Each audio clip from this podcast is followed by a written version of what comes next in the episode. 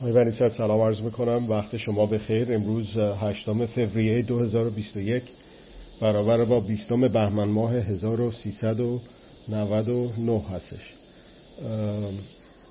در این قرن آخرین سالگرد انقلاب چلو دومین سالگرد انقلاب رو در چند روز آینده دو روز آینده خواهیم دید.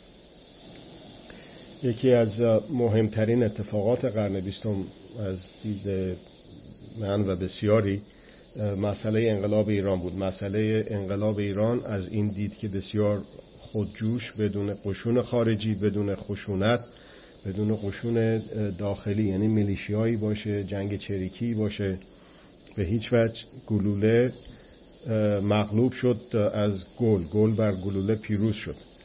و این اندیشمندان بی قلقش و اونایی که ریگی به کفش ندارند رو در قلب بسیار متعجب کرد و موضوع بحث قرار داد.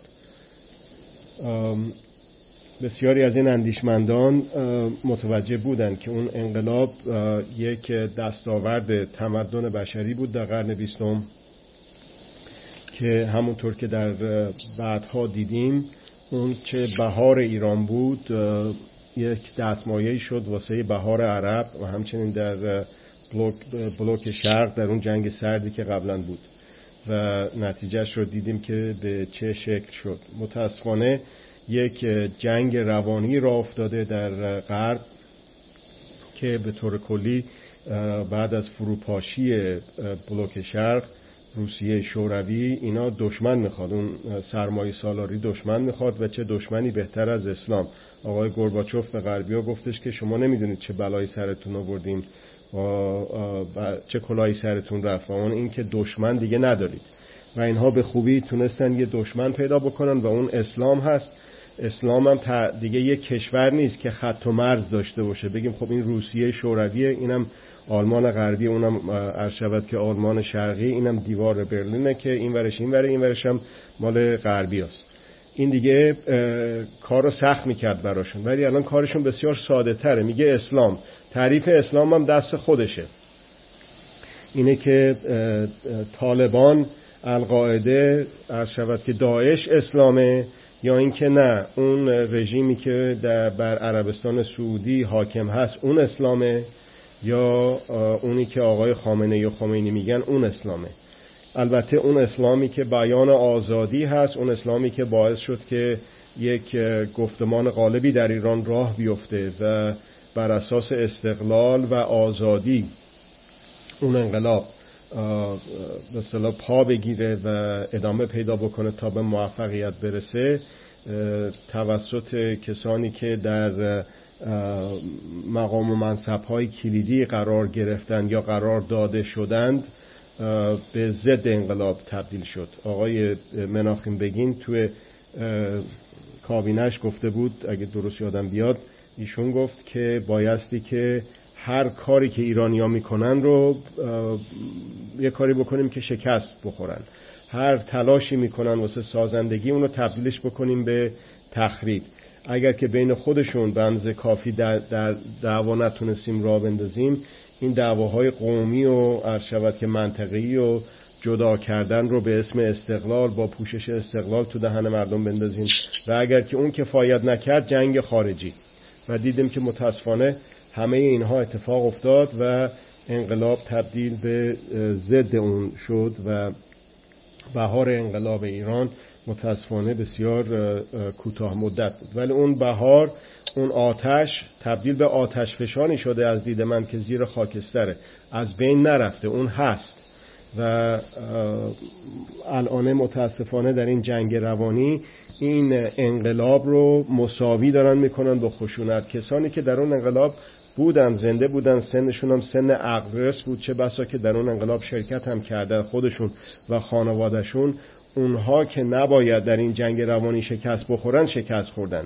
این نشون میده که چه تدارک متاسفانه پیروزی بوده. توسط قدرت ها قدرت داخلی قدرت های داخلی قدرت های خارجی که انقلاب رو به خشونت و جنگ و خونریزی تبدیل بکنه تعریف بکنه که مردم رو تبدیل بکنه به یک مشت انسانهای منفعل که بشینن یه جا ببینن که خب چه بلایی سرشون چه کسی و چه گروهی و چه کشوری خواهد آورد.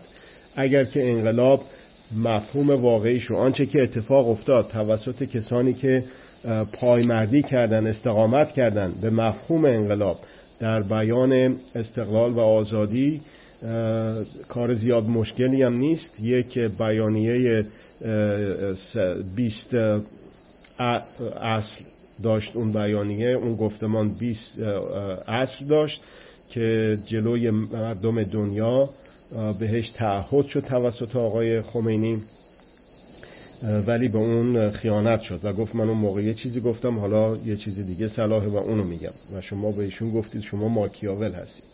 حالا چیزی که اون که مرده و رفته آقای خامنه ای هم معلوم نیست چجوری باشه کسانی که زنده هستن کسانی که به نظر من دینی دارند به نسل فعلی و نسل, نسل آینده و نسل های آینده در ایران و در منطقه و در دنیا بلکه اینه که گول این جنگ روانی رو نخورن. در این جنگ روانی شکست نخورن که خودشون هم بیان بگن که نه خب انقلاب چیزی نبود جز یک شورش اون که گفته بود شورش جهل بر عقل یا یک همچین چیزهای متاسفانه آدم هرچی می‌بینه از این کسانی که بلنگو دستشونه میکروفون دستشونه تلویزیون دستشونه رسانه ها در اختیارشون هست چه واقعا سطحی و بچگانه انقلاب رو ناچیز می‌کنن در یک مسائل عجیب و غریبی. خب اون وقت یک کسانی هم هستن در خط استقلال آزادی انقلاب رو اونجوری که باید و شاید تعریف می‌کنن اونجوری که باید و شاید به یاد میارن. تعریف لازم نیست بکنه آدم. فقط لازمه که به یاد بیاره چه اتفاقی افتاد. یعنی در این وجدان تاریخی مخدوش شده یک واقعیت های تاریخی رو به چشم بیاره که آقا در این تاریخ این شد اونطور شد و اون وقت تشخیصش بسیار ساده هست که در این تقلید که خلق رو تقلیدشان بر باد داده دو سال لعنت بر این تقلید باد ادامه پیدا نکنه و این کسانی که رسانه ها در اختیارشون هست به خودشون بیان و خودشون عامل این به اصطلاح شکست مردم از قدرت ها نشن. اگر که لطف بفرمایید در این زمینه با در آستانه انقلاب 57 صحبت بفرمایید ممنون میشم. بفرمایید. من عرض کنم به شما انقلاب در جامعه های بشری رخ نمی دهد مگر اینکه یک عواملی در رژیم حاکم بر اون جامعه ها پدید بیاد و فعال بشود و یک عواملی هم در خود جامعه پدید بیاند و فعال بشود. این عوامل رو در کتاب انقلاب یک به یک شناسایی تشریح کردم. در زندان این کتاب یادداشت های زندان هم منتشر شده. در سال چهل و دو چهل و دو ما زندانی بودیم. در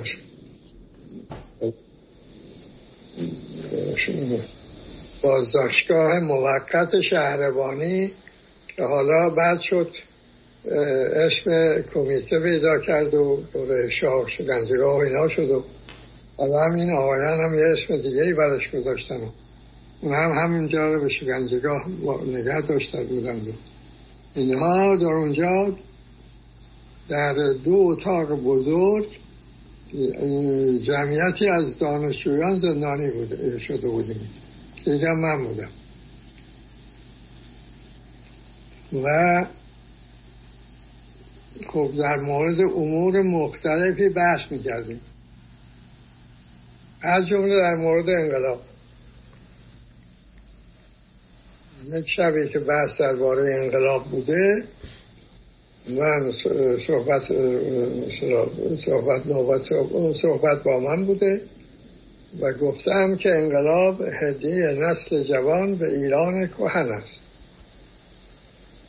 اونجا کسانی بودن از دانشجویان که گفتن به این که خب این انقلاب رو نسل بعدی انجام میده. ما مثلا زمین سازی می‌کنیم. من نه توضیح دادم که نه نسل ما این کار رو تصدی می‌کنه. و روش این انقلاب هم مقایسه کردم با اون چه در هند روی داده و گفتم که این به همون روش یعنی همین جنبش همگانی که انقلاب ایران هم با همون روش انجام شد. خب بس در از اون تاریخ قبل فرض کنیم قبلش هم هیچ راجع به انقلاب فکر نکرده بودم و و کسانی مثل من فکر نکرده بودن.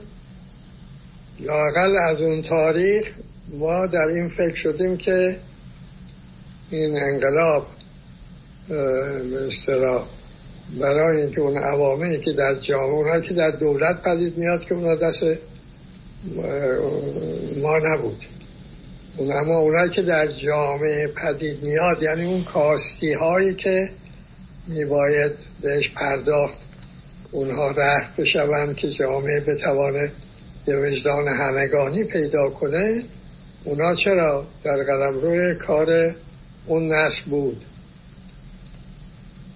مثلا اون زمان که ما زندانی بودیم و بعد هم آقای خمینی و اینا هم اصطلاح گرفتار شده بودن و ایشون آورده بودن در تهران. در یکی از این کاخا اصطلاح نگه داشته بودن. که اسمش یادم نیست. خب اون در اون دوره. جنگ تقدم ها بود. آقای خمینی که آمد به میدان گفت تقدم با اسلام آقای شاه که می‌گفت که تقدم با تجدد است و, و من ولو به زور ایران رو به دروازه تمدن بزرگ میرسانم. حالا این آقا توجه هم نداشت که این تمدن با زور نمی‌خونه. زور با زور کسی متمدن نمی شود بلکه این خود مانع رشد و تمدن است. خب این تناقضگویی همجور که اسلام مقدمه آقای خمینی مقدمه آقای خمینی هم خالی, خالی از تناقض نبود. برای اینکه فرض کنیم حقوق انسان استقلال آزادی و اینها تو اسلام نباشه و تو اسلام چه هست که تو مقدمه؟ خب چپ اون روز زمان طرفدار اون چی که به زبان می آورد اون که نمی‌تونست به زبان بیاره که دیکتاتوری پرتالیا بود اون چی که به زبان می آورد تقدم ارز کنم عدالت اجتماعی بود.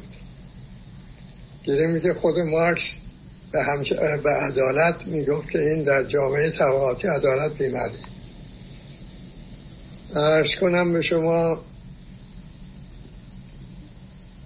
از در خط و ربط مصدقی یک تمایل قوت گرفته بود.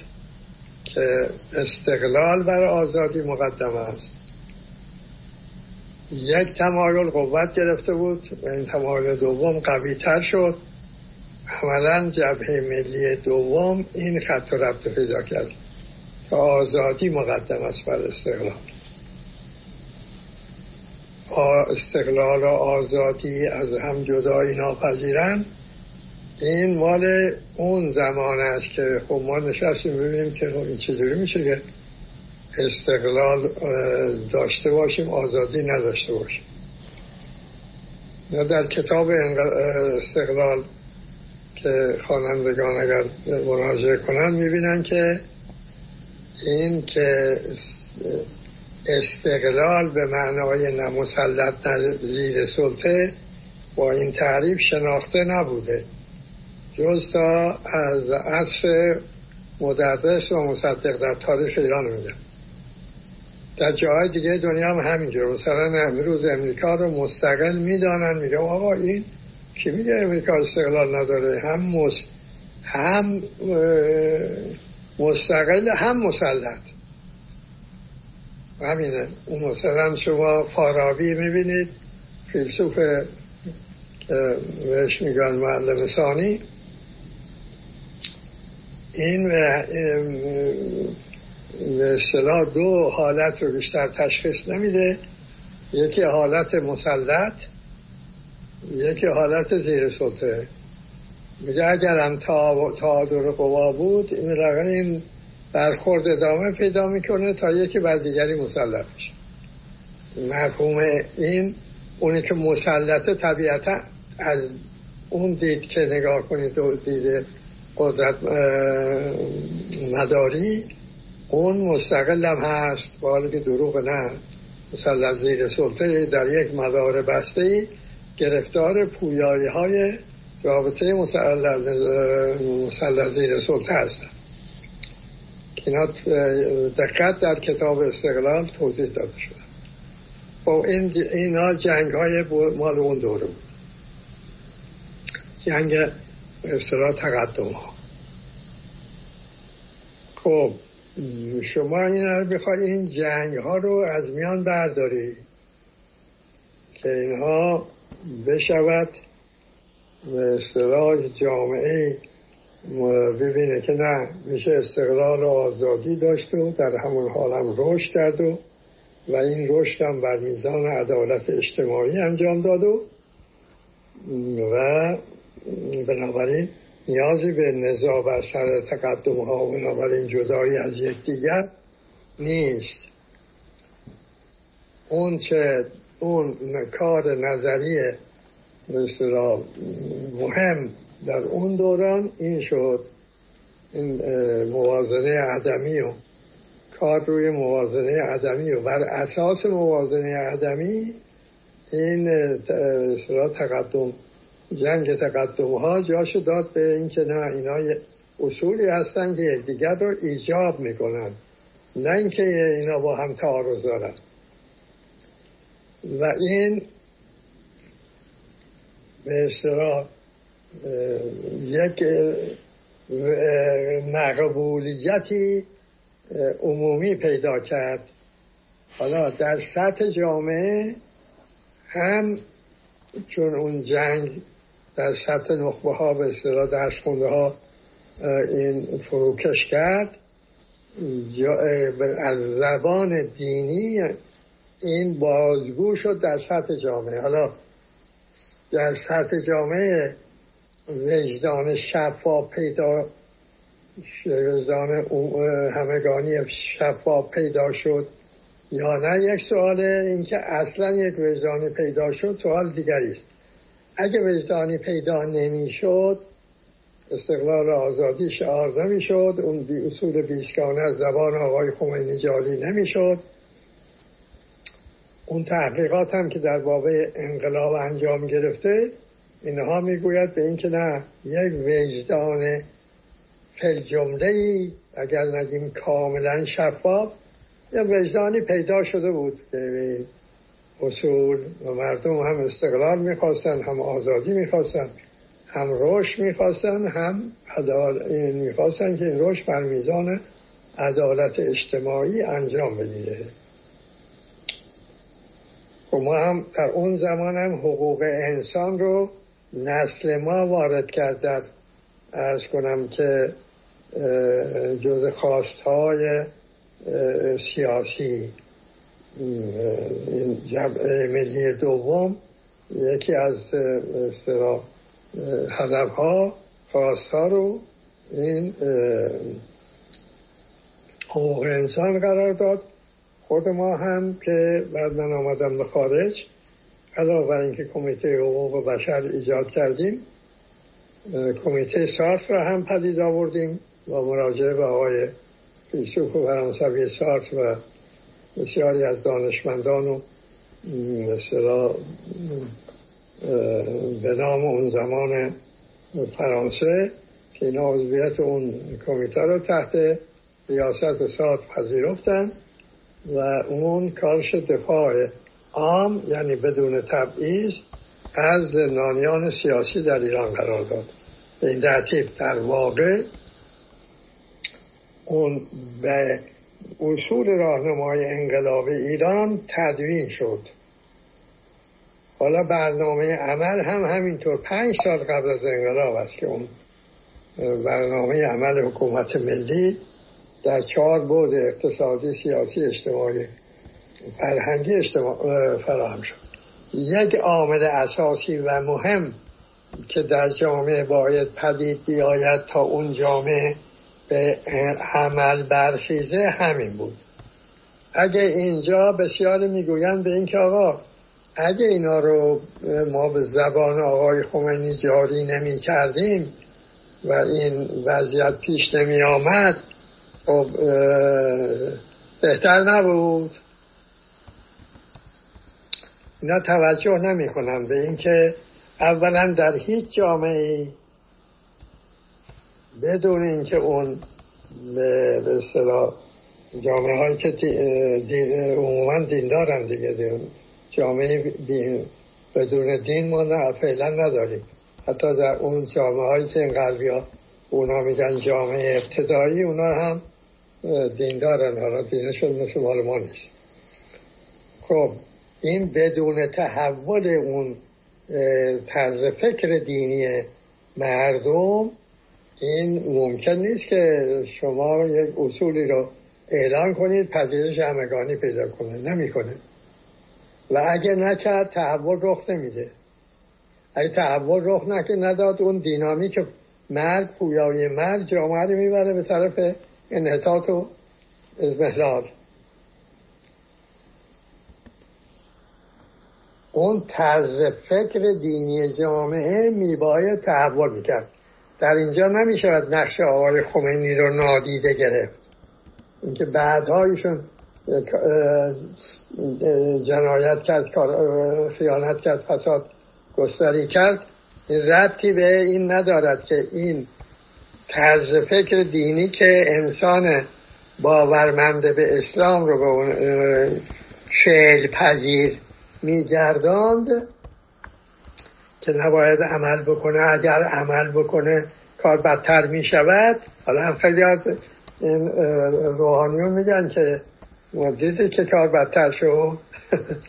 از درست بود که نباید مسلمان تا حضور امام زمان به اصطلاح پذیری رها کنه فعال بشه. نه. اون این دیدگاه تغییر داد. شد مسلمان کسی که فعاله.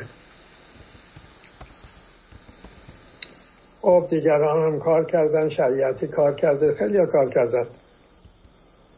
مجموعا جب جامعه تغییر کرده خصوصا جوان هم بوده. این عامل دومه.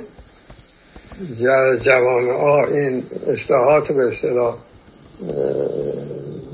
انقلاب سفید شاه سبب شد که این روستاها از جوانها خالی شدن این شهرها جامعه ایران هم داشت جوان می‌شد و این شهرها از انباشته شدن از جوانهایی که تو در جامعه شهری از ساختارهای اجتماعی که داشتن رها شده بودن. حالا در این جامعه کنون جا محل پیدا نمی کردند اینا این مسجد اینجا نقشش این شد که اینها در مسجد جا پیدا کردن یعنی توانستن ارتباطات برقرار کنن. خب از اون نسل هم مثلا این عامل دوم هم به این ترتیب پدید آمد که این عامل دوم کجا تغذیه می‌شد؟ اینجا صحبته. این در جامعه های شهری اینا تغذیه می شدن کجا؟ دانشگاه ها که معلومه در دانشگاه ها تغذیه می شدن بیرون دانشگاه ها جای جز مسجد نبود. از اونجا تغذیه می شدن اما از چه دو اسلامی تغذیه می شدن می شد اونها گفت و همین حرفایی که الان می‌زنن این آقایان و فقیه و با اینکه خواهی گفتم اینا جوانان غالبا از روستاها و شهرها سرازی شده بودن. محازا شما یک اسلام تصفیق کننده تبعیض ها تصفیق کننده زور و زور مداری اینها رو به اونها نمی‌شد گفت. برای اینکه اون تازه همون مسجد هم بیشتر این مثلا دانشجوها و معلم ها و استاد ها می‌رفتن و تغذیه مثلا اونها به قضا می‌دادن به قضای فکری به این مستمعان اون مساجد چرا؟ برای که اون روحانیت که حالا مدعی همه چیزه بدبختانه یا خوشبختانه هر چی بخوای بگو اما فکری چیزی برای اینکه به اون تغذیه غذا بده به غذای فکری بده نداشت. نداشت. اگه داشت و چیزی داده بود اونا می‌شد شعار انقلاب. آدم ها بشینید کمی فکر کنید.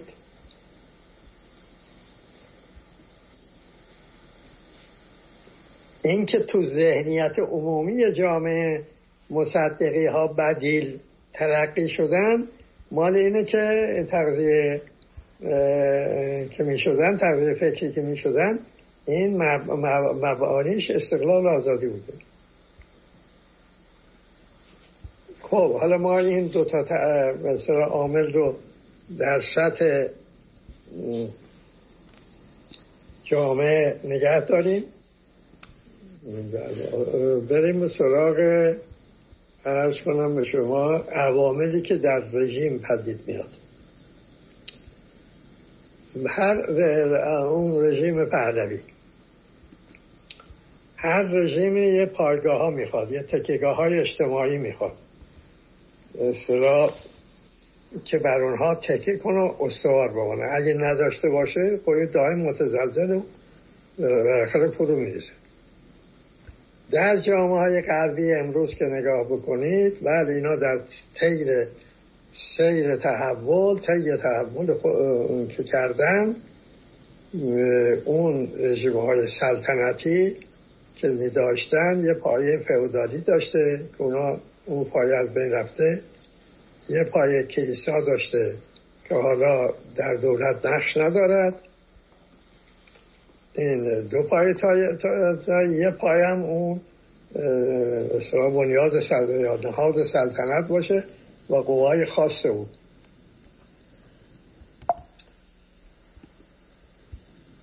این, این دو اون دو پایه رفتن حالا دولت بعد هست و قوای خودش هم داره ارتشش داره پلیسش داره دستگاه قضاییش داره. قوه مقننش داره. قوه موزیش داره همین داره. اما تکفای است. اگه این متکی نباشه به جامعه دموکراسی اینه. اگه این متکی نباشه به جامعه و نگوید که من نمایندگی از اکثریت می‌کنم میشه تک پایه تک پایه که پایگاه اجتماعی ندارد. یعنی در غرب تحول آمده اون پایه های استبداد برداشته ولی یه پایه اساسی جاش گذاشته که مردمان. که در انتخابات اخیر امریکا مشاهده می‌کنیم می‌بینیم که اهمیت این پایه چقدره. تزلزل تو این پایه بشه اگر آقای ترامپ موفق می‌شد این پایه رو سوس کرده بود الان حاکم بود و دموکراسی مرده بود و دیکتاتوری در امریکا حاکم بود. اما خود نتوانست. ولی اینو باید توجه داشت که هیتلر در آلمان توانست. که دموکراسی همیشه مراقبت میشه می‌خواد مثل هر موجود زنده دیگری. اونم مراقبتش در اینه که این باید مدام انبساط پیدا کنه تکامل پیدا کنه. اگر نه جهت مخالفه در پیش می‌گیره میره به طرف انحطاط. خب این رژیم تکپای آقای دوران پهلوی بزرگ مالکیت در ایران که یک پایگاهش بود. روحانیت به علاوه که اینا در بازارها در از لحاظ رهبری فکری و تعادل قوا با دولت نقش می داشتن روحانیت پای دومش بود. خب اون ایلهای اتحاد ایلها هم که ارز کنم در قبل از پهلوی ایلها که اینها رژیم سلطنت سلسله جدید رو ایجاد می کردن این هم سپایه. حالا یه تعادلی هم با پای قدرت خارجی برقرار می‌کردن. ایجاد هر دولتی شما نگاه کنید تو دنیا این یه تعادلی با دولت های خارجی برقرار می‌کنه که اون هم از عوامل ثباتش حتی دموکراسی ها خب در دوران پهلوی این چیز ایلی که رفت.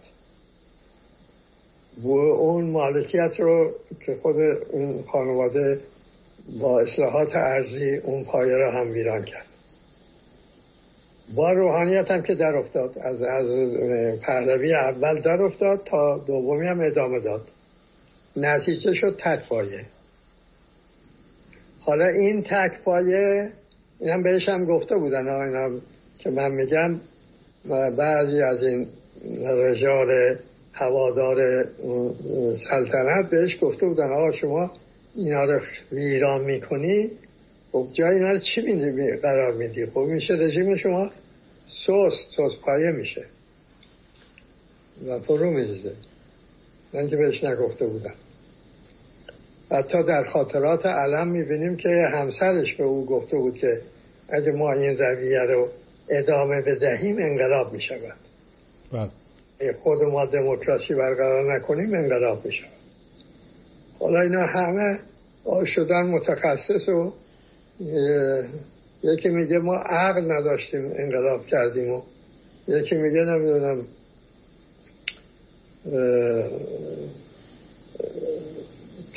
چیز خارجی بود و این رو خمینی رو تو چه آب نمک نگه داشته بودن به موقع وارد عملش کردن و شاه چون سر نفت با این امریکا اطاعت نکرد وارونه واقعیت این دستور امریکا اجرا می‌کرد. چطور اطاعت نمی‌کرد؟ حال این حرفا رو فرما شاته می‌زنم. حرفای بی ربط بی ناشی از نادانی جه و اصرار بر این تخریب. به شما جنگ روانی. بله. خب. پس این این پایه ها رو آقا خراب کرده بود. مونده بود اون پایه سلطنت.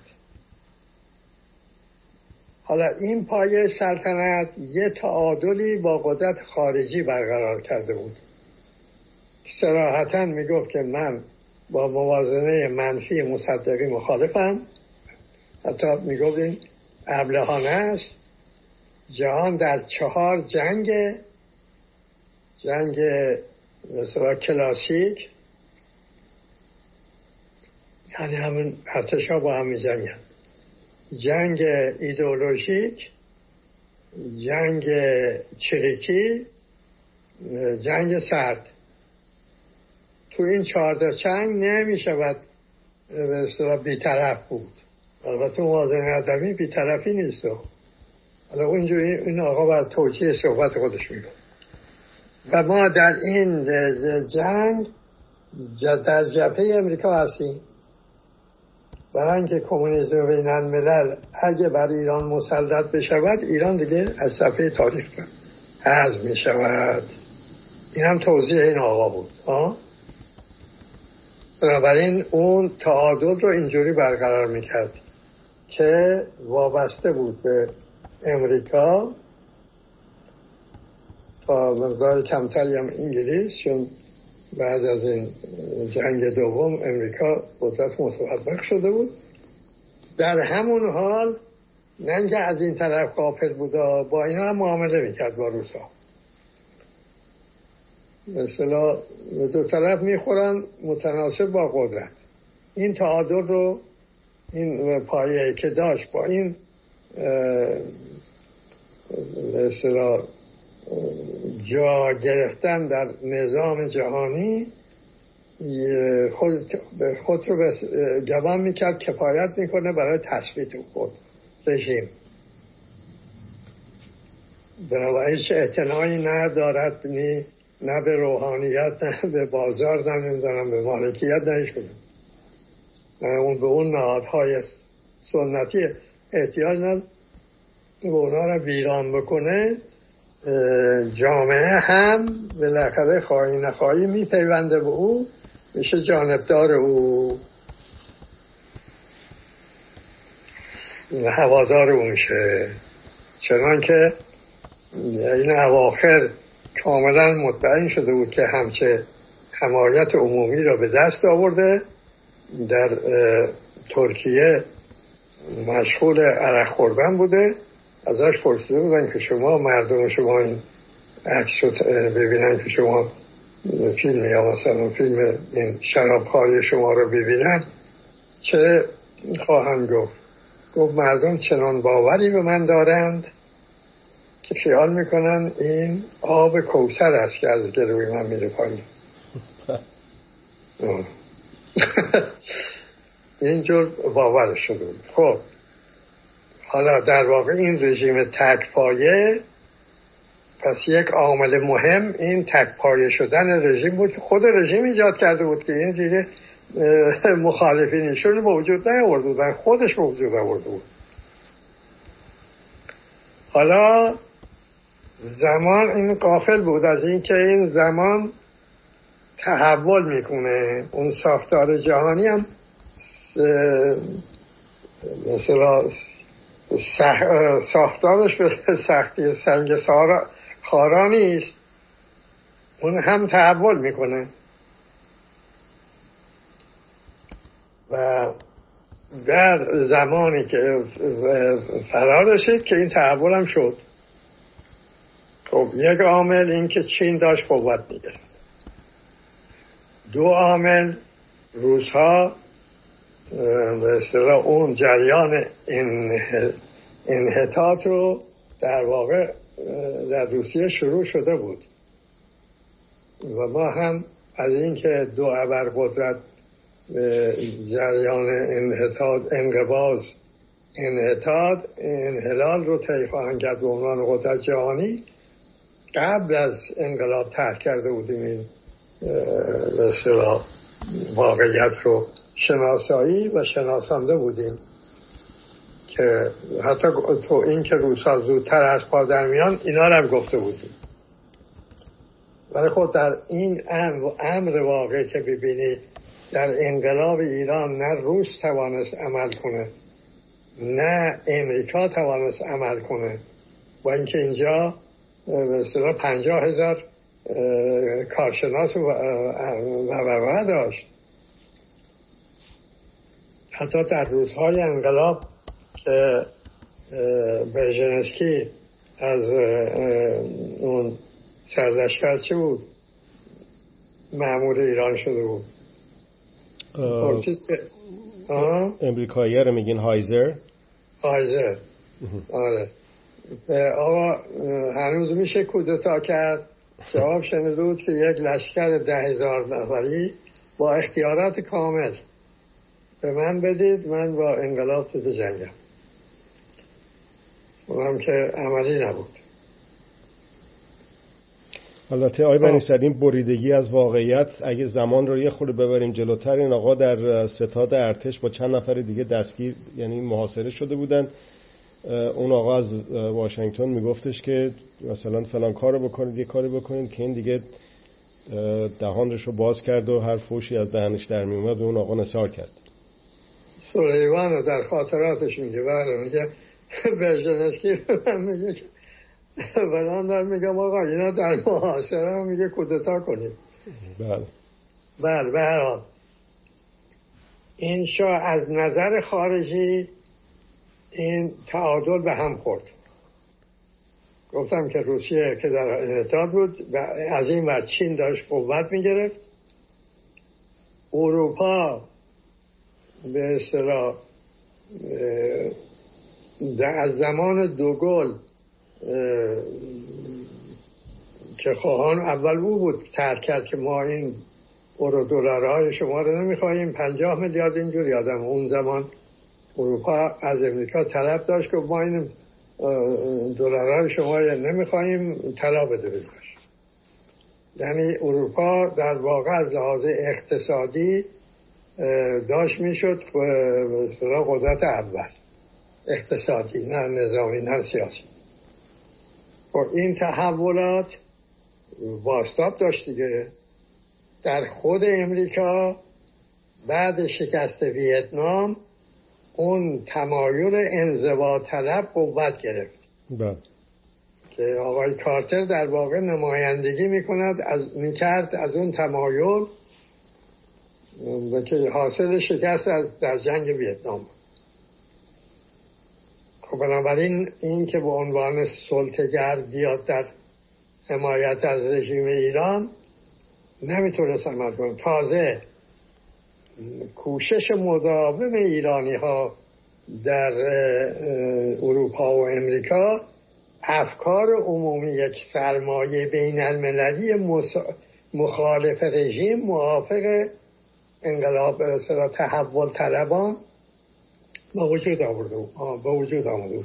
یعنی برای امریکا آسان نبود که به رغم افکار عمومی امریکا بیاد در ایران مداخله نظامی می‌کنه برای حفظ شاه. به این ترتیب اون تعادل با قدرت های خارجی رو از دست داد. این ملت هر ملتی رو زود حس می‌کنه. ایرانی ها هم به تاریخ دراز دارن دیگه. در طور تاریخ درازشون همیشه یکی از مسائلی که داشتن همین مسئله رابطه با دنیای دو قدرت های خارجی. حالا بیا در درون خود این نظام نگاه کنیم خود رژیم شاه. الان اسناد و مدارک همه اینا موجوده. اینکه یه اشخاص بشینن و فرمایشات بفرماین یه چیزه. اینکه اگه از درون این فرو نمی پاشید و ارز کنم به شما غرق در فساد نبود چگونه اینجور فرو میریخت در برابر جنبش همگان خب. حالا یکی یکی ببینیم. اولا قدرت گاهی زور از فساد جدایی ناپذیره. هر جا زور هست فساد هم هست. این که گفته می شود قدرت فساد میاره قدرت مطلق فساد مطلق میاره نمیاره همراهه. با فساد مطلق همراه است. خب آقای علا حضرت هم که خود قدر قدرت می‌دید. یعنی تمام تصمیمات میباید توسط ایشون گرفته بشه. اون چیزا موجود. خاطرات آقای علم موجود. در واقع اقتصاد کشور روابط اجتماعی مذهب سیاست فرهنگ در تمام این موارد ایشون باید تصمیم بگیره. یعنی یه ولایت مطلقه این آقا پیدا کرده. به جوری که این آلی خانی که وزیر همین اقتصاد بود در دوره شاهو میگه که ما اهل اقتصاد و غیره جمع شدیم و رفتیم میشه آقای علم و گفتیم به این که آقا این پول نفت افزایش پیدا کرده. خب این ذخیره کنیم و به تدریج سرمایه گذاری بشه. کشور یک اقتصاد اصطلاح من حالا اونا نگفته بودن تولید محور. اقتصاد اونا گفته بودن نیرومند پیدا کنیم اقتصاد ملی پیدا کنیم. حالا ملیشو نمی‌دونم گفته اقتصاد, اقتصاد قوی پیدا علم به اونها میگه که از زمانی که پول شا... این پول نفت افزایش پیدا دیگه این شاه اون شاه سابق نیست. به هیچ گوش نمیده. خود شاه هم بعد که این پولای نفت رو به قول خودش آتش داد آمد و گفت که ما دیگر پولهای نفت رو آتش نمی‌زنیم. ما دیگر پولهای نفت رو آتش نمی‌زنیم. و یعنی در واقع به زبان مبارک اعتراف فرمودن به اینکه این فساد فراگیر بود.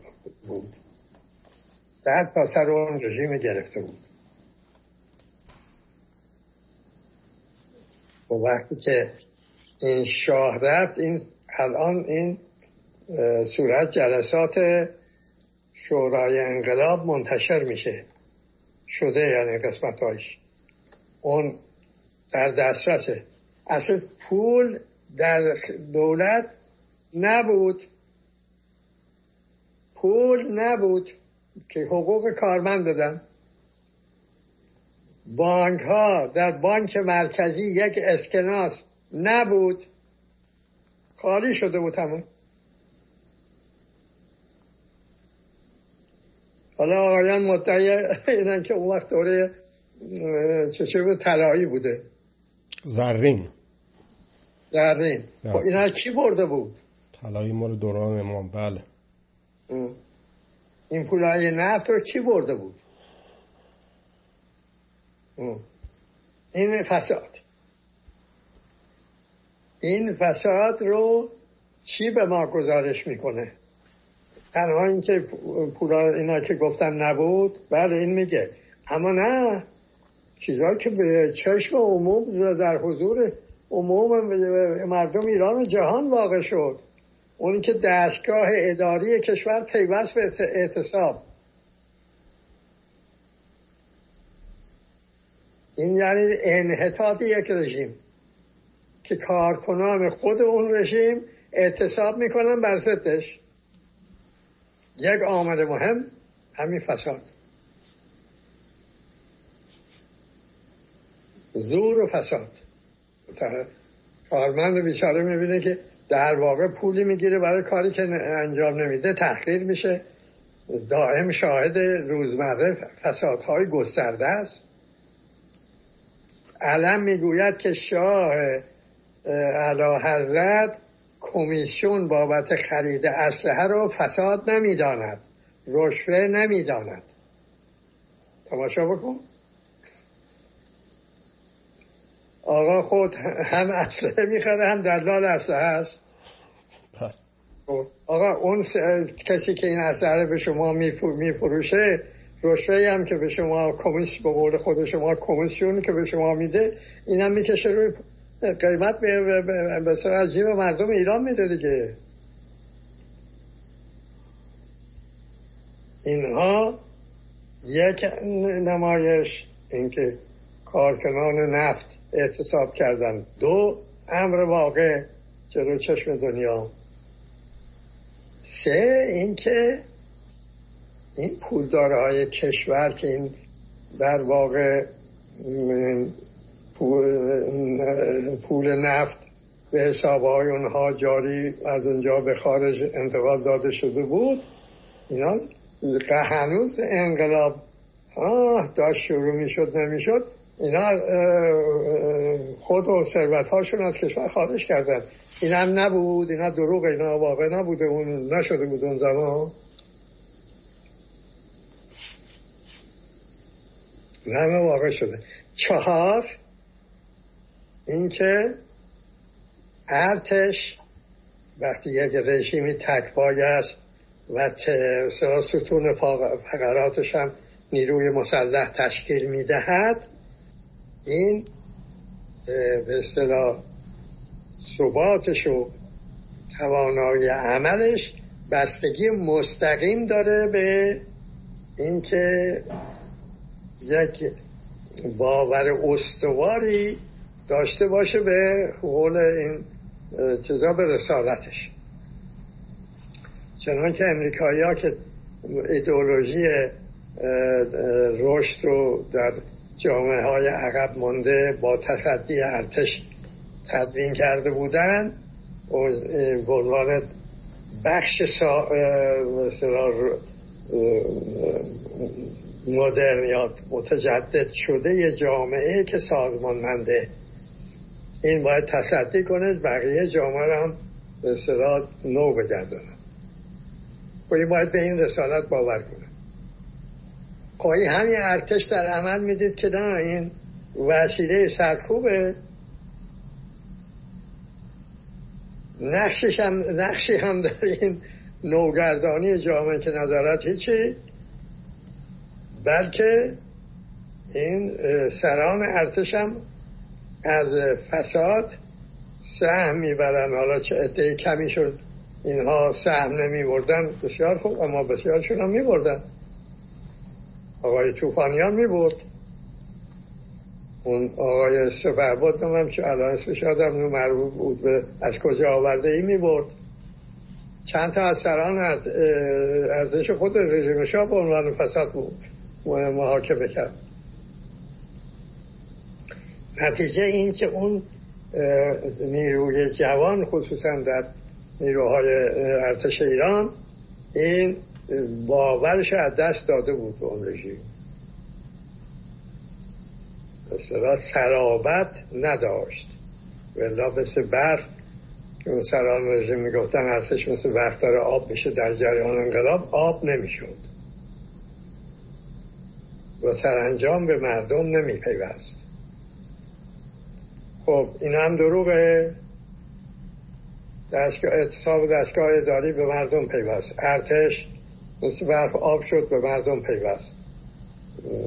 حالا اون نفت و اینا که زودتر از همه به مردم پیوست.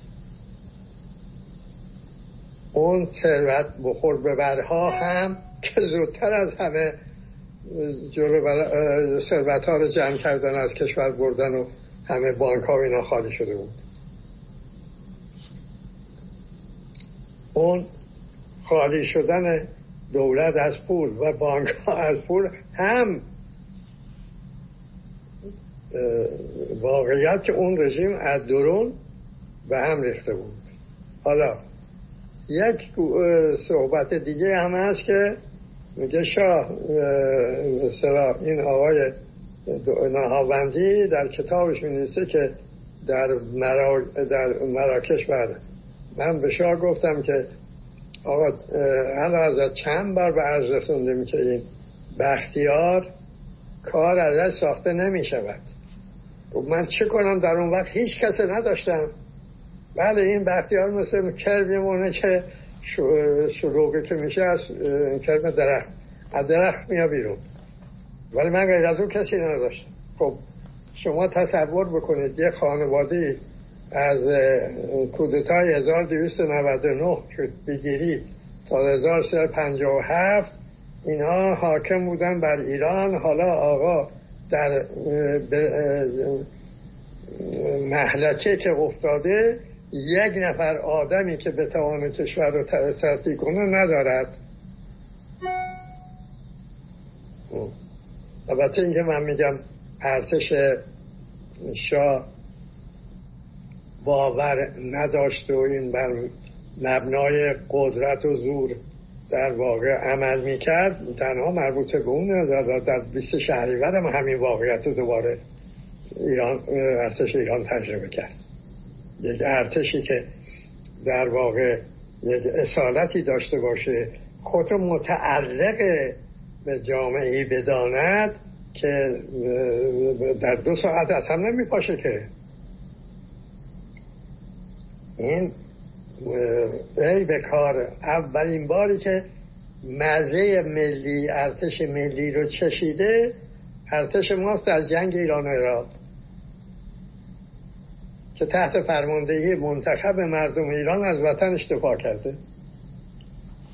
این بهش اون صلابت رو میده که می‌توانه مقاومت کنه. اونا نداشته. خب یه شاهی که یه نفر ندارد که در سختی به دادش برسه به به تصدی دو حکومت رو بوس بسپاره. پناه می‌بره به کسی که تا اون زمان به عنوان مصدقی شناخته می‌شد. اینها مثلا دو عامل اول تکپایه شدن عامل دوم انحطاط به لحاظ محور قدرت مطلق شدن شاه.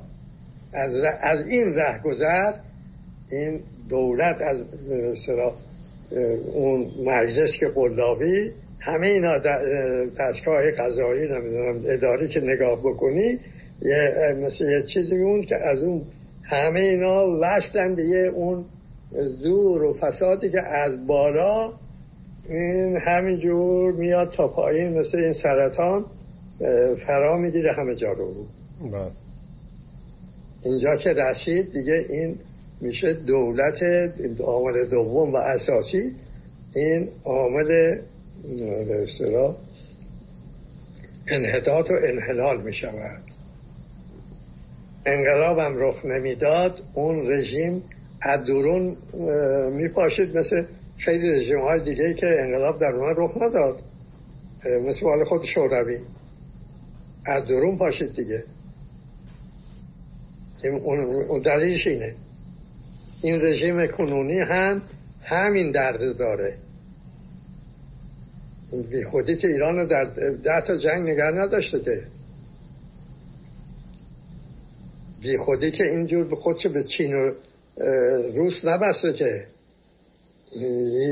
در واقع بخواد با این جا دادن پیدا کردن در ساختار جهانی ثبات برقرار کنه. رژیم تک محوریه بخواد با اون ثبات برقرار و هر زمان که این اون نتونه اون تعادل خارجی رو حفظ کنه از درون هم این برای سرش بیاد که الان آمده برای اینکه الان در واقع گرفتار یک گسست درونی شگرفی است. این از هم می باشه خب یه عامل سومی هم بگیم که این از لحاظ جامعه می‌بینید که در همون حالی که جامعه به سراس برخوردار می‌شد از اندیشه راهنما به بیان استقلال آزادی به مسابه اندیشه راهنما رژیم شاه از اندیشه خالی می‌شد. خب این رژیم یک رژیم شاه یک دوران دوران انقلاب سفید بود. این خاک کرد مرا و رسید به این بابا است بعد جمع کرد به قول خودش این آقای مثل که اگر درست شده حافظه مانده باشد. این باز این آقای نهاوندی یه جمعی از دانشگاهی ها مثل که چهارصد نفری سرا جمع کرده بود و اینها که سرا تصدی نوگردانی ها و این چه کارها رو بکنن و آقای علازت دستور عملی صادر کردن. اولا اون چیز حزب ایران نوید و مردم رو منحل کردند و رستاخیز رو ایجاد کردند. در این حال میگم این زور تماشا کن این زور تماشا کن. می‌گوید که یا کسانی تمام مردم ایران باید بپیوندند به این حزب. دستوری. اونهایی که نمی‌خواهند بپیوندن پاسپورت بگیرن بروند. یا پپسی. اون وقت اون اون اون چیز لطیفه اون وقت پیدا شد. گفتن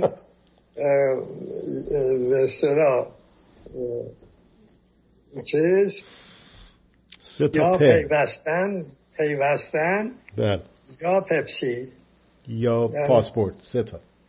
پپسی هم به من این که شکنجه از ما تحت بله این چیزی که داشتن از ساواک اون البته یه باوری بود در جامعه که زیادم دور از واقعیت نبود. حالا در حالت شوخی و لطیفه اونا به شکلهای مختلف در بردن ولی آدم تعجب می‌کنه از کسانی که در اون انقلاب شرکت داشتن و در قبل از انقلاب زندان شاه رو لمس کردن. اونا چطور در این جنگ روانی شکست خوردن و این چیزا یادشون نمیاد و انقلاب رو به نظرشون میاد که یک کار عجیب و غریب بود یک شورشی بود خشونتی بود خون و خونروزی بود بله. خب این ایشون دستور صادر فرمودن که اصطلاح ایدئولوژی شاهنشاهی ظرف یک ماه اصطلاح تدوین بشود استال... این موسولینی ادای موسولینی در آورده بود. اونم همین عین همین دستور رو اون صادر کرده بود در زمان خودش. خب.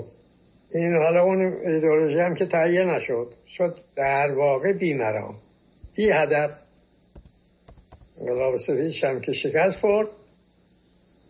نتیجه این که رژیم شد درمانده از درون پوسیده خالی از فکر راهنما نمی‌دونه که این جامعه ایرانی می‌بینه که این رژیم آینده که هیچی تدارک آینده و در تمدن بزرگ هیچی امور روزمره هم تو تصدی کنه. اون طرف نه اینایی که این رژیم از دست داد می‌داد یا نداشت اون طرف یا به دست می آورد و این نتیجه انقلاب ناگزیر شد. حالا سوال اینجاست. که آیا این انقلاب می‌تونست انجام نگیره؟ یعنی اختیاری بود یا اجباریه؟ تا وقتی این عواملی که گفتم که حالا من در هر کدوم از اینا دو سه تاشو توضیح دادم پدید نیامدن و فعال نشدن. مثلا دولت تک پایه شده وقتی که این پایه ها رو ویران کرده اگه دموکراسی می‌کرد. یعنی مثل قبل. و میگو که حالا دیگه جامعه اون ساختار سابق رو ما برداشتیم. حالا دموکراسی من هم مثل شاه مشروطه عمل می‌کنم. مصدق اون زمان که مصدق گفت حق با بود ولی زمانش نبود. حالا من عوامد و موانع رو برداشتم زمانشه. و واقعا هم این انتخابات آزاد انجام می گرفت و دولت دموکراتیک واقعیت پیدا می‌کردن قوه مجریه قوه مقننه قوه قضاییه هر کدوم کار خودشون رو طبق قانون اساسی انجام می‌دادند. خب دیگه انقلاب بی محل می‌شد. و کردش این آقا این کار رو نکرد. یکی از عوامل مهم از اینکه انقلاب رو گریز ناپذیر می‌کنه اینه که درست در لحظه که باید این رژیم انعطاف پذیر بشه میشه انعطاف ناپذیر. نگاه کنید این آقا در همون روزهای انقلاب هم حاضر نبود که این انعطاف به خرج بده بگه که این جامعه در اداره خودش هر داره. صدای انقلاب هم شنیده و وعده هم میده. روز بعدش چیکار می‌کنه؟ دولت نظامی تشکیل میده. بله. خب این یعنی انعطاف ناپذیری وقتی که تو از درون پاشیدی و به خودش به پونیاتوفسکی فرستاده جسکار دستن گفته بود که ببینید که من در خود این کاخم آمریت ندارم. که وقتی ما داشتیم حرف می‌زدیم چرا خاموش شد؟ بعد خاموش شد. گفت ببینید که من در خود این کاخم دیگه آمریت ندارم که بگم امر و نهی من رو کسی گوش نمیده. خب شما که به اینجا رسیدی که باید انعطاف به خرج می‌دادی و دولت نظامی تشکیل دادن چه بود؟ خب می‌تونستی اعلان کنی که بسیار خوب. شما مردم ایران این حق با شماست. شما که آینده خودتون باید تامین کنید و به تدارک ببینید این دولت اعتماد شما بیاد رو کار این رفراندوم بکنه که چه نوع رژیمی رو می‌خواد. حالا فرض کنید این کار اگر این کار کرده بود. الان این زبان ضد انقلاب ها ببین چقدر دراز بود. که اون خواست و این مخالفین این خمینی زیر بار نرفت و آمد بر سر ایران آنچه آمد. نکرد آقا این حتی در آخرین لحظه حاضر به انعطاف نشد. این, این بدبختی این استبداد اینه. قبلا این تا وقتی که اون عوامل فعال نشدن دولت می‌تونه مثلا اون که کانون قدرته می‌تونه این تغییر رو پدید بیاره و انقلاب بیمهر میشه. اما اگر نکرد چی؟ نه می‌رسه به جایی که نه دیگه اختیار دست کسی نیست. چرخ انقلاب راه میفته و و تا این که اون به سقوط اون لاغل تا سقوط اون رژیم از حرکت نمیسته دقیق که بشه می‌بینید بعد از اون هم از حرکت نمیسته حالا ایران هم همینطوره. این که پایان ماجرا که نیست معلوم جهت عمومی تحول جامعه ایرانی الان قطعی معلوم روشنه. اینکه ادامه ولایت مطلقه فقیه که نیست. دینامیکه که مرگ که نیست. که زندگی است این جامعه چندین سنجش افکار این چیزای محسوس های بین المللی انجام دادن بالای 85 درصد دموکراسی می‌خواهند. حقوق بشر می‌دانند چیست و می‌خواهند. پس انقلاب را خودش ادامه میده. خب این مثلا اون ساختارهای استبدادی هم مقاومت خودشون کردن تا اونها مزمحل بشون. این تو انقلاب فرانسه همین موانع رو داشته بناپارتیست داشته. مال روسیه که استبداد فراگیر داشت. این پیدا کرد. خب حالا این پس به اینجا روشن شد که این انقلاب اختیاری هست اما اختیار دست کیه؟ اول دست اون کسیش که انقلاب ضدش انجام می‌گیره. اونه. این طرف چی؟ مثلا آقای خمینی اون وقت پیام می‌داد که مردم من نه نمی‌خواهم. جنبش نکنید. برید خانه هاتون. حرکت میخوابید یا آقای خمینی در به داغو می‌شد؟ سوال دیگه. اختیار دست آقای خمینی نبود. نه ایشون فراخون مردم رو به جنبش همگانی ایشون آدمیه که در سال 42 همون زمان که ما در زندان از انقلاب به مسابه هدیه نسل جوان به ایران کهن صحبت می کردیم این آقا به شاه تجراب کرده بود که خدا ایران را از انقلاب حفظ کنه. رئیس جمهور امریکا هم نامه نوشته. رئیس جمهور اون نامه به نظرم صحیح نمیاد که این همچه نامه نوشته باشه. بسیار دقت که بکنید ببینید که نه مبنای چیزی نداره. آقای کمرایی که نزدیک بود به امینی او می‌گوید از قول آقای خمینی هر پرواز. اما اونی که واقعیت دارد این است که ایشون در اون زمان چنان که خب بقیه هم که موازه گرفتن که سازگار نبود بوی, بوی این می‌داد که محمد خلاف میل عمومیش خب چی شدن؟ ساقط شدن دیگه.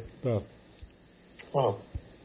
پس اگر مقصری هست در اجباری شدن انقلاب جبری آقای علا حضرت غیر از اون احدی نیست. اگه کسی بخواد تحقیق کنه در میابد که همینطوره. همین با این توضیحات که من دادم این نباید بر کسی شک بمانه. اگه کسی هم شک داره بره ببینه بشینه. انقلاب های دیگر رو هم ببینه مطالعه کنه. ببینه که مثلا در فرانسه اگر لوی شونزدهم در موقع مثلا عمل انجام داده بود انقلاب جبری می‌شد یا نمی‌شد؟ همینطور آقای تزار روز. قبل از همه اینا در انگلیس شاه مستبد وقتش. این آدم هایی که قدرت محورن یعنی کانون اصلی قدرت به شمارن اونا هستن که اگه این قدرت رو منحل کنند دیگه هدفی نمیمونه که انقلاب بخواد اون رو به اصطلاح به او عنوان از میان برداشتن او و چرخ انقلاب به حرکت در بیاد. ایشون نه تا لحظه آخر تا وقتی هواپیما سوار شد حتی بعد رفته در مصر منتظر بوده کودتا بشه. یعنی هیچ خودشو به عنوان هدف انقلاب حاضر نشد. یک لحظه این از این عنوان دست برداره. از من می‌پرسی میگم حتی وقتی رفت به امریکا. آقا تو چرا میشه آلت فعل این طراحان گروگانگیری؟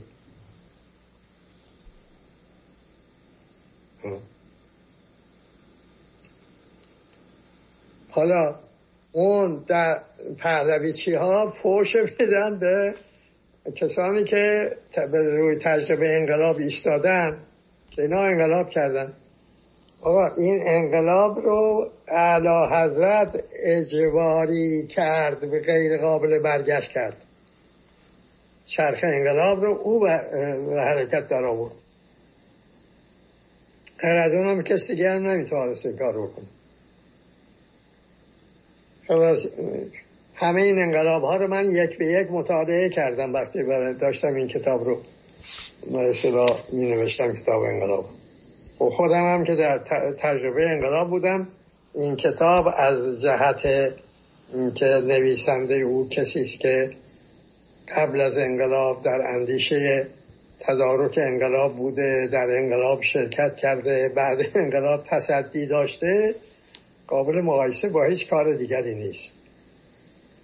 به لحاظ که یک آدمی روزمره مطالعه بالینی انجام داده و این رو در این کتاب باز آورده. خب حالا بیایم و یک چند جمله هم برای اینکه دست امروز متوجه بشه که این جنگ روانی ضد انقلاب و شب و روز تبلیغ کردن که انقلاب چنین بود و خشونت است و فلان بوده و فلان و نه اولا انقلاب خشونت نیست خشونت زدایی است. برای اینکه از زد پویای مرگ رو تا پویای مرگ جامعه رو حیات ملی رو تهدید نکنه غیر ممکن انقلاب را خوده. گذار از پویای مرگ به پویای زندگی هر اندازه هم خشونت که این فرض کنیم بعد از انقلاب انجام شده سه قابل قیاس نیست. شما از مرگ آمدی به زندگی. زمان آقای کندی ایشون گفته بود مطالعه کنم ببینن ایران به عنوان این دولت چند سال دوام میاره. گزارش داده بودن به این آقا که حد اکثر چهل سال. وضعیت ایران این بوده. حالا هی بشه بگو دوره زرین بود و طلا بود و چه, چه بود و چه نبود. اونا دو تا سواله. ببینید دو چه بگن این هر چی دلتون می‌خواد بگید این انقلاب اون بوده. چیز پیروزی جهل بوده بر اقلانیت بگید که ناشی از عقلی بوده جنون عمومی بوده که جامعه رو گرفته. هر چی می‌خواد بگید. آقا یه تجربه انجام گرفته. یه امری واقع شده. حالا این امر واقع شده رو چجور باش برخورد کنیم؟ دو تجربه وجود داره. دو نوع برخورد وجود داره. دو روش دو رفتار وجود داره. یکی رفتاریش که ما ایرانی ها داریم. اون میگه بعد عجب کار غلطی بود و هر چه بدبختی داریم از انقلاب و فلان و این رو رها کن تجربه رو رها کن. سه بار این کار کردیم. با مشروطیت کردیم با بندی کردن نفت کردیم. با ارز کنم که انقلاب 57 غیر از اونهایی که ایستادن بر خط استقلال و آزادی و امیدوارم که این ایستادگی سبب بشه که این تجربه رها نشود. با زدودن کاستی ها به نتیجه برسد. بقیه عملا رها کردن. خب این روشه. یه روش دیگه این است که این رو ادامه بدیم تجربه رو ادامه بدیم. موانع رو برداریم. ضعف ها رو به قوت برگردونیم. کاستی ها رو بزداییم. این روش رو انگلیس ها به کار بردن فرانسوی ها به کار بردن و بالاخره دموکراسی پیدا کردند. یعنی اون قلابشون اون هدفی که داشته بهش رسیدن. حالا شما مردم ایران خودتون بشینید و ببینید کدومی از این دو روش کارایی داره؟ فرض کنید همه این هم که میگن درست آقا. این امر واقع شده دیگه. حالا می‌خوای چی کنی؟ واقعا بشه حساب کن از من می‌پرسی من می‌گویم که آقا این کاسی هایی که در خود شما مردم هست اینا رو رفت کن. این تجربه به نتیجه می‌رسه. این رژیم هم جاشه میده به دولت حقوق مادر. خودت نه اینو قبول نداری خودت بشین فکر کن. ببین اینه که ول کردی دف... اینه یا باید با این استبداد تسلیم این استبداد بمانی یعنی تا مرگ. چون این, این رژیم راه به زندگی ندارد. اینا اصلا هر قدرت اینجوره. اینا خصوصا این آقایان که اصلا پیرو فلسفه چگونه مردن هم. اینا فلسفه زندگی که هیچ وقت دنبالش نبودن حالا هم نیستن. اگه دیدی که باید تجربه رو ادامه داد به نتیجه رسون دست به کار بش بگو و گوش به این زده ها مسپار برای اینکه اینها در واقع می‌خواهند به شما مردم ایران القا کنند که شما ناتوانید نگونبختید نادانید جاهلید و و و و و چاره نیست. غیر از اینکه این قدرت خارجی بیاد این رژیم رو برداره یه رژیم دلخواه این وابسته ها رو بسازه جانشین اون بکنه تحویل آقایان بده. بفرمایید برید برای مردم بدبخت حکومت کنید. واقعیت اینه. ولی خب هر آدم عاقلی می‌دونه که با امر انجام شده که دشمنی کردن که نتیجه ندارد که. مثلا شما بیماری اگر بیمار شدید حالا هی بگو بشین فوش بده که آقا این این بیماری بله بله افتاد به جان من و خب این بیماری شما خواهد کشت. کار صحیح نیست که شما خود رو به امان خدا رها کنی و بدی خب این با عجب به این بیماری بعدی من گرفتار شدم.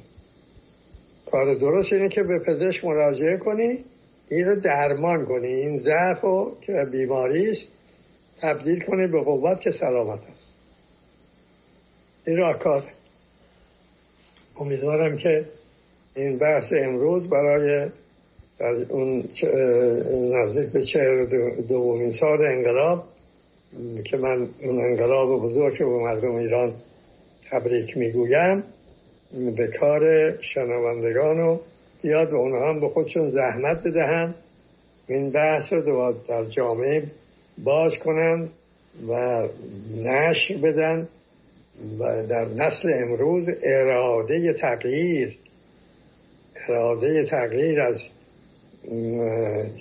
تغییر کردن و تغییر دادن رو به وجود بیارن و پویای مرگ جای خود رو به پویای زندگی بسپارن. بله خیلی ممنونم. یک جمله رو تقدیم می‌کنم به مخاطبین این گفتگو.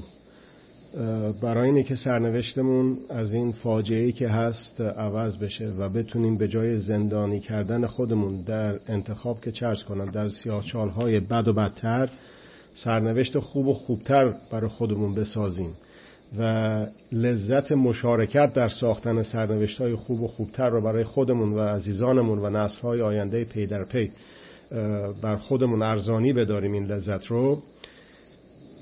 یک مسئله بسیار مهم تعریف انقلاب هست انقلابی که در سال 1157 افتاد. و بدون شکست خوردن در جنگ روانی از قدرت های داخلی و خارجی اون رو درک کردن و فهمیدن. بدون اینکه گول این به اصطلاح روشن فکرایی که اسباب دست قدرت های خارجی و داخلی شدن برای مخدوش کردن وجدان تاریخی ایرانیان به خصوص جوانها در تعریفی که از انقلاب میدن رو به اصطلاح از اون دوری بکنیم و بر خودمون روا بداریم. این واقعی عظیم تاریخی رو در تاریخ معاصر ایران و منطقه و بلکه دنیا رو بشناسیم آنجور که بوده. اون وقت انقلاب به معنای منقلب شدن به معنای تغییر حالت پیدا کردن به معنای بر خود روا داشتن عرفان به حقوق و اجرای حقوق عمل به حقوق رو ارزانی بداریم و در ساختن سرنوشت های خوب و خوبتر شریک بشیم بحث خوبی بود ازتون متشکر هستم و منم تبریک میگم به شما آقای بنی و به هموطنان و مخاطبان این برنامه سالگرد انقلاب. ممنونم ازتون. روز خوش. روز شما هم خوش.